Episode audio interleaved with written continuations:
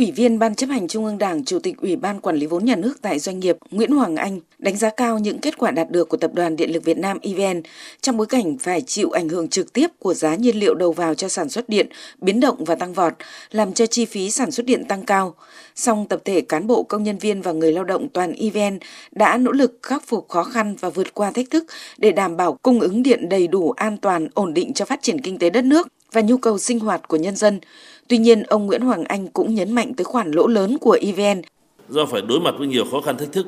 kết quả sản xuất kinh doanh năm 2022 của tập đoàn dự kiến sẽ lỗ hơn 31.000 tỷ. À, đây là một con số rất là đáng phải lưu tâm và điều này thì nó do vấn đề khách quan do việc tập đoàn của chúng ta đã thực hiện cái nhiệm vụ chính trị mà chính phủ đã giao và cá nhân tôi cũng như ủy ban rất là chia sẻ với các đồng chí tôi cho rằng cái việc mà sản xuất kinh doanh mà chi phí đầu vào thì coi như tăng không ngừng.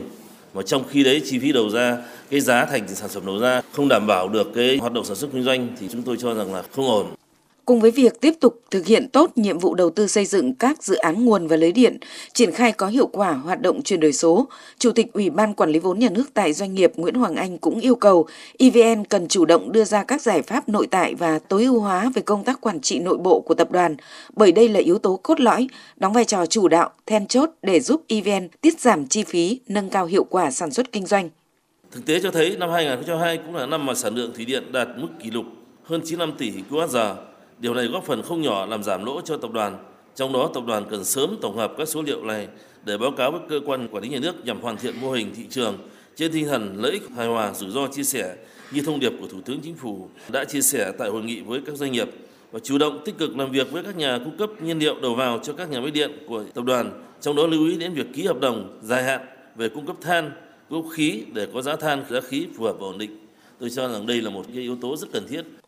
Xác định năm 2023 là năm có ý nghĩa đặc biệt quan trọng, tạo nền tảng thực hiện hiệu quả nghị quyết Đại hội 13 của Đảng, chiến lược phát triển kinh tế xã hội 10 năm 2021-2030 kế hoạch phát triển kinh tế xã hội 5 năm 2021-2025, nhưng cũng là năm mọi hoạt động sản xuất kinh doanh của doanh nghiệp, trong đó có EVN, phải tiếp tục đối mặt với nhiều khó khăn do tình hình chính trị, kinh tế trong khu vực và thế giới còn diễn biến phức tạp khó lường, đại dịch COVID-19 chưa kết thúc, thời tiết diễn biến bất thường. Chủ tịch Ủy ban Quản lý vốn nhà nước tại doanh nghiệp Nguyễn Hoàng Anh nhấn mạnh, Nhiệm vụ đặt ra trong năm 2023 của EVN là hết sức nặng nề trên cả hai khía cạnh là đảm bảo cung ứng điện và cân đối tài chính.